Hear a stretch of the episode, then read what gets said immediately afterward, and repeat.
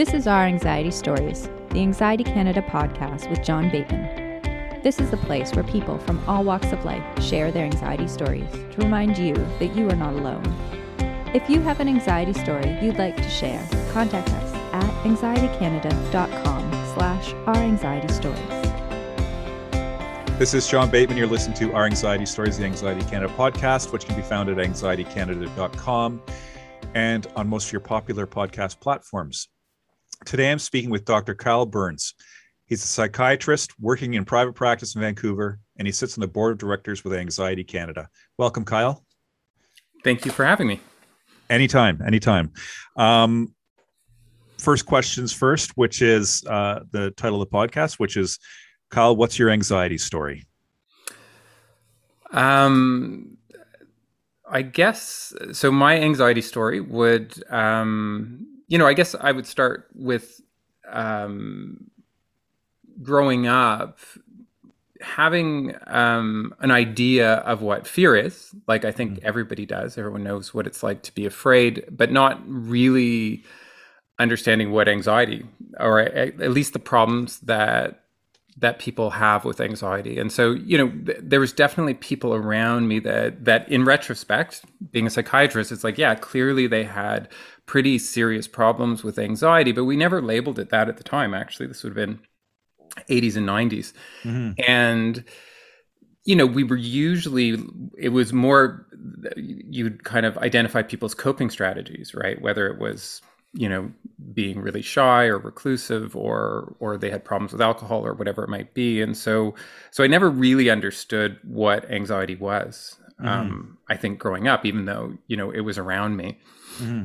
um, when i became a psychiatrist then you know certainly early on at least in medical school and then early in the psychiatry we really it was it, we could fit anxiety into fairly simple or we would try to fit anxiety into a fairly simple medical model where it was like, oh, this is a you know this is a problem like any other illness, and and you just treat it and and it gets better. And and then the more I um, met people who had anxiety, the more complicated it seemed to be. Right? right. That that in fact it's um, it's not as simple as you know um, a, an infection or a broken leg, but that these are anxiety in, in, many ways is sort of part of of who people are, and it also can be incredibly paralyzing for for some folks. And so, sure.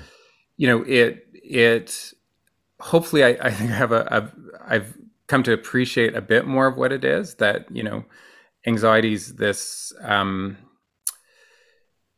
you know on one level it's part of how we cope with the world and it's something that we all have. On the other hand it can it can go awry uh, mm. for a lot of different reasons but then then can become incredibly disabling and and um, lead to a lot of suffering so. Yeah. Was mental health something you always aspired to get into? You know when you were pre pre med or or something like that? Because psychiatrists you guys do med school. Yes. And then you become psychiatrists after that Yes. It's what seems to me would be about a 40 year process, but um, it's it's a it's a long ago. So had you pr- pretty much decided you were going to get into psychiatry when you were in med school? No, not at all, not mm. at hmm. all. And the yeah, it's an interesting thing because yeah, you go to medical school not really knowing. I assumed I would be a rural family doctor. That was kind of mm-hmm. my thought going in, and um, uh it was and it was you know it was one of these decisions you kind of have to make nowadays uh, fairly uh, early on. And psychiatry just had a um, I was interested in it. It was sort of um, fascinating in retrospect, at the time, I just thought it was interesting, and I would have liked to uh, gone into it. And I, and I think I suspect lots of psychologists and psychiatrists or counselors or therapists would would say this in retrospect. Yeah, there was probably things I was trying to figure out of, about myself and about mm-hmm. my family as I went into psychiatry, um, but probably wasn't fully aware of it at the time. Mm-hmm. Um, but yeah, it was in my fourth year of medical school I decided to go into psychiatry. So yeah, eh, I mean, you must there must be something in you that because I mean, you know, in my experience, I've been to psychiatrists throughout my life, and, and early on when I was younger and I went to my first one, it was quite a bit of there's quite a bit of talk therapy built into it. But you know, to my understanding, I've had experiences with other other psychiatrists where the talk therapy is kind of more left to the counselors and the medication side is left to psychiatrists. Please correct me if i'm completely wrong and i assume this is a works on a per psychiatrist basis. It's not a, a single one fits all yeah it's it's i think i think when you look on big scales of efficiency there's some advantages to trying to kind of limit the role of psychiatrists um, mm-hmm. and I think that has been driven by by some of the insurance models in the states primarily, in mm-hmm. which you know the amount of time psychiatrists are allowed to spend with people has gotten shorter and shorter, and that's the the work has been tried to to um, be shifted to having counselors and therapists do the work. It's been it's been it's not good for for our field actually to be. Yeah focused on it. And it was a little bit of what I was alluding to earlier about this kind of very medical model because the you know the the pills can be helpful and the medications can definitely be helpful, but um, as a you know you want to have an appreciation for for all of the other things that are going into it, and I don't think you can really separate it out that well, if that mm-hmm. makes sense. Yeah, it makes sense. Um, it's it's a good time to because I don't think I don't know if I've talked to an actual doctor or psychiatrist um, on my podcast, talked to counselors, um, but it's a good chance to kind of discuss medication a little bit. Um, I've been on and off medication throughout my life for anxiety and depression. Um, how, how, do you see that role? What, where do you see, you know, medication's role in dealing with mental health? Um, it's a tool there's no question i mean that it is so as with psychiatrists that's a big part of our job is prescribing medication and even in my private practice where where all the psychiatrists where we work we work with psychologists it's a it's a multidisciplinary clinic but mm-hmm. all the psychiatrists take just psychotherapy patients like where mm-hmm. where we're not doing meds at all where the whole focus is talk therapy and and i think that's an important part of what we do because mm-hmm. we need to be able to do that and you know people rely on us to to uh, have a role in in prescribing medication mm-hmm. um, the role overall is probably way more limited than what it than what we would like it to be that um, you know the the idea that um, we can treat these medicate the these um, illnesses in everybody with just medication is it, it just it doesn't really work that way. Yeah. That the medications themselves um, work for some people really well, um, but that's actually the minority of folks that get kind of really significant relief. Mm-hmm. Um, you know, for for antidepressants, uh, you can kind of think of it in in the rule of thirds. About a third of people will get like really significant relief um, with an antidepressant. About a third of people will will feel a bit better, but but will by no means feel completely better. And then about a third of people will get no benefit whatsoever. And that's really in the shorter term trials that we know of. In longer term, we're more and more realizing that for lots of folks, these medications seem to wear out over time.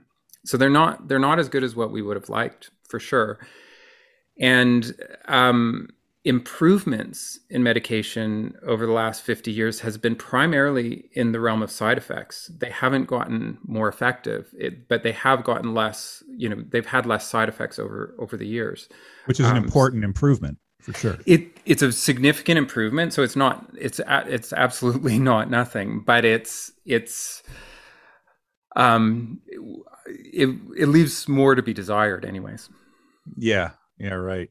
Um, so you, so you, you, I take it you just you talk with a variety of people with different afflictions like anxiety, um, depression, schizophrenia. Do you you deal with that? Can you yeah. can you talk talk to that a little bit? Sure. Um, so um, one of the things that's happened in medicine, I'm gonna I'll talk about being a generalist actually. For sure. Okay. Yeah, yeah, yeah. Because because I think that one of the things that's happened in medicine is there's been ever increasing focus on specializing. Mm-hmm. And I definitely think it's useful to specialize in psychiatry because it gives me the time to to focus on psychotherapy and some of the medications that we use in psych- psychiatry. But beyond that, we've become even more specialized into people that work just with childhood disorders and people that work in geriatrics and people that work with adults and then into mood specialization and specializations with psychosis and unfortunately people don't fall into the neat categories that that we would like. And and so you have to be one of the things that i think for psychiatrists is you want to be familiar with at least a bit of everything and comfortable with treating everything. And, and i think anxiety is a really good example of it can absolutely be the kind of core of a person's problem is is how they they deal with and cope with with their anxiety and and um, but it's um, anxiety and depression are are twins right like they go mm-hmm. together yeah. and trying to separate them out into two different conditions actually is is um, usually not that helpful mm-hmm for conditions with um, psychosis, um, whether it's schizophrenia or bipolar or or other similar conditions, um, anxiety is often a really um, significant part of what leads to the suffering that's associated with it. And with anxiety, because in some ways it's a universal thing, we all all know what it is but in, that actually often leads it to being overlooked. Um, I've had lots of um, clients over the years will say something to me where we're talking about their anxiety and just how how much pain and suffering it's causing them, and they'll say something along the lines of, "Well, that's just anxiety, right?" You know. Whereas somehow the anxiety is not as bad as, say, a psychosis or or severe mood problems or anything like that. And it's like, well, I've seen plenty of people completely debilitated by by anxiety. It's it's um, there's no just about it, right? It's and so even though it's common and we all have some appreciation for what it is to be afraid and what it is to feel anxiety, I think we often um, don't we underestimate how much um, people with with anxiety disorders really suffer. So with schizophrenia, you know the like fear is, is about safety in a way that that it's mm-hmm. about it's your your brain telling you you need to get safe. And and with psychotic disorders often people are being persecuted or they're they're incredibly fearful um, because of how their their brain is behaving. And so anxiety then becomes this very core part of it actually. And and um, unfortunately we we sometimes focus in on on the more dramatic symptoms like hallucinations or things like that when actually the depression and and the anxiety is probably going to be the more um, uh, cause more suffering. Yeah, so you I guess you have to determine what the what the primary point or the primary kind of catalyst is for those complicated. I mean, I guess you know you can have psychosis or you can have say a, a manic episode uh, or a depressed episode and not really have anxiety but then kind of the not knowing what's going on with you creates anxiety in which case you have a, a multi-headed beast that you as a professional have to tackle yes mm-hmm. yeah mm-hmm. and that i mean to your point about talk therapy and how that fits in with medications you really can't like you really have to understand people and have the time to talk with people and understand what's going on to try and then tackle that. And and medications can definitely be a really useful part of that. Mm-hmm. Mm-hmm. Do you do you you know what I'm always curious about? Are there people that are basically on medication for life? Like I, you know, I'm always curious about the the stigmatization of medication because it gets in terms of a treatment, it's got to be the most stigmatized treatment there is out there for just about anything. Yeah. Um, you know, how do you deal with that? With because I certainly don't stigmatize it. I've used it in the past. Um, you know, how do you help people, you know, reconcile that and, and not buy into this hype that's all around medication? Yeah, no, you're right. There's kind of hype on both sides, right? Mm-hmm. Um, and it's so. I mean, so I I try to look at the medication as a tool and try to treat it like that. Sometimes it requires some time to to help people understand what it means to be on medication.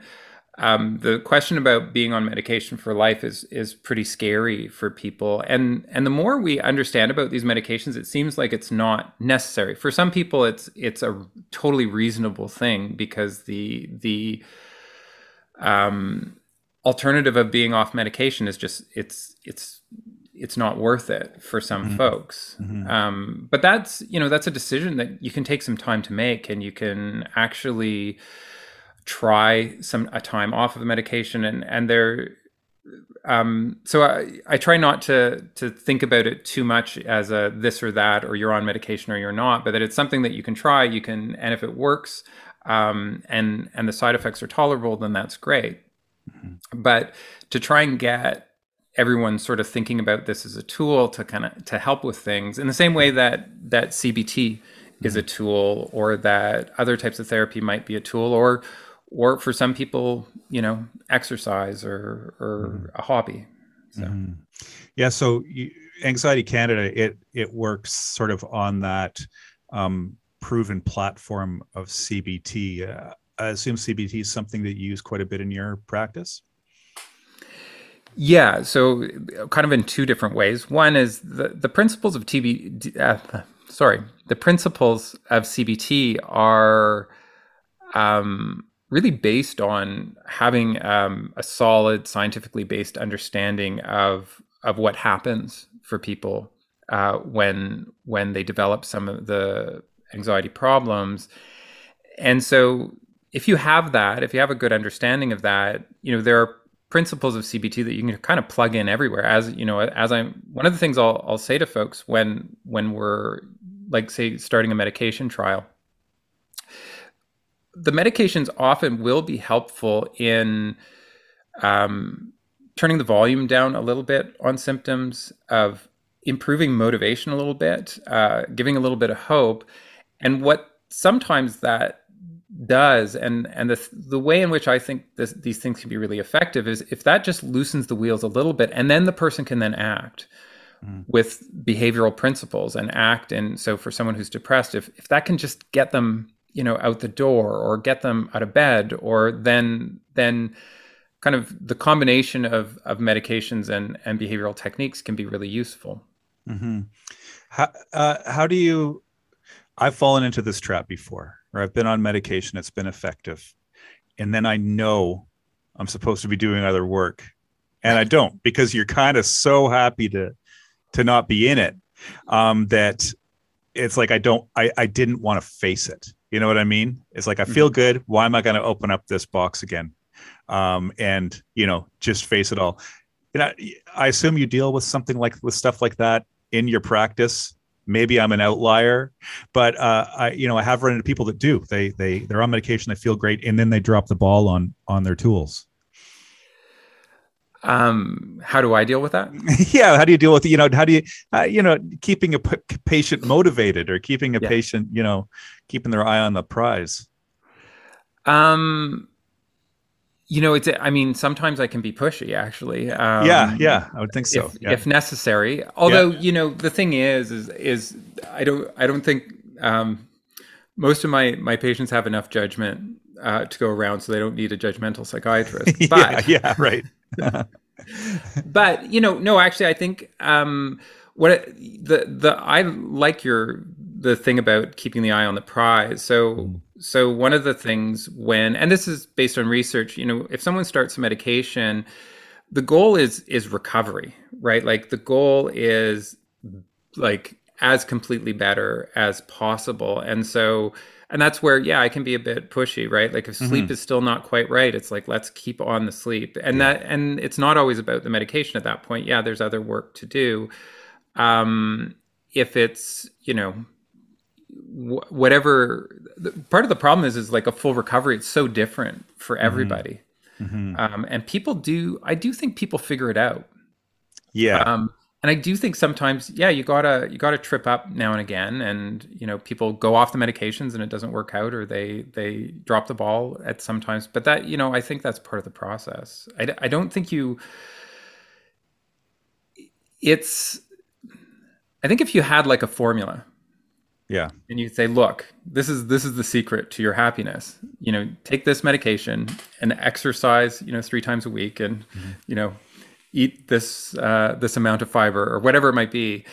I think that, you know, folks might try it for a limited time, but I think it it's they need I think you do have to go through that process of learning and understanding yourself and figuring all of that out. Even yeah. and, and I don't have the answers like It's like anymore. medication. Unfortunately, it is trial and error. You find it is. something that works and it doesn't work and you yeah, you definitely do stumble through some of this. You know, one of the things that I found and I'm believe me, I'm not consistently happy. But one of the things that I that really helped me is understand and realize that not only am I not going to be consistently happy ever, but that really nobody out there is consistently happy.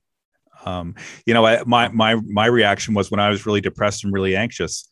I I was just striving for perfection. I've got to be happy all the time, right. and uh, I put a lot of pressure on myself because of that. Yeah, no, we're you know, happiness is just one of a whole bunch of emotions, and. Mm-hmm you know, one of the the one of my pet peeves is um, even though I have great kind of respect for the positive psychology movement, I think what's come out of it has been really exciting. But the thing that bugs me is that we call it positive and negative emotions. Yeah. That, you know, being angry and scared and sad, it's they those are actually really valuable emotions. And and some of the problems do emerge when when we kind of see those as as bad yeah, we should just be calling them emotions. They're just emotions. They're just emotions. Yeah. Um, Kyle, I want to thank you for taking the time to talk to me today, and thank you for all the work you do in this field. And um, I look forward to talking to you again in the future. Yes. Thank you very much for having me. Okay. Take care. Take care. Bye-bye. Bye. In today's episode, we discussed anxiety and several other mental illnesses. A lot of people think severe mental illness is a rare thing, but the truth is, one in every hundred people lives with schizophrenia, and we all know somebody affected by it. That's why the BC Schizophrenia Society, with support from BC Partners, has launched a brand new podcast called Look Again Mental Illness Reexamined. Host Phaedra Aldridge talks to doctors, families, and people with lived experiences of mental illness. Together, they challenge some of the myths and stereotypes that are out there, and they challenge you to look again and re examine what you know about mental illness. You can find them on Apple Podcasts or wherever you listen.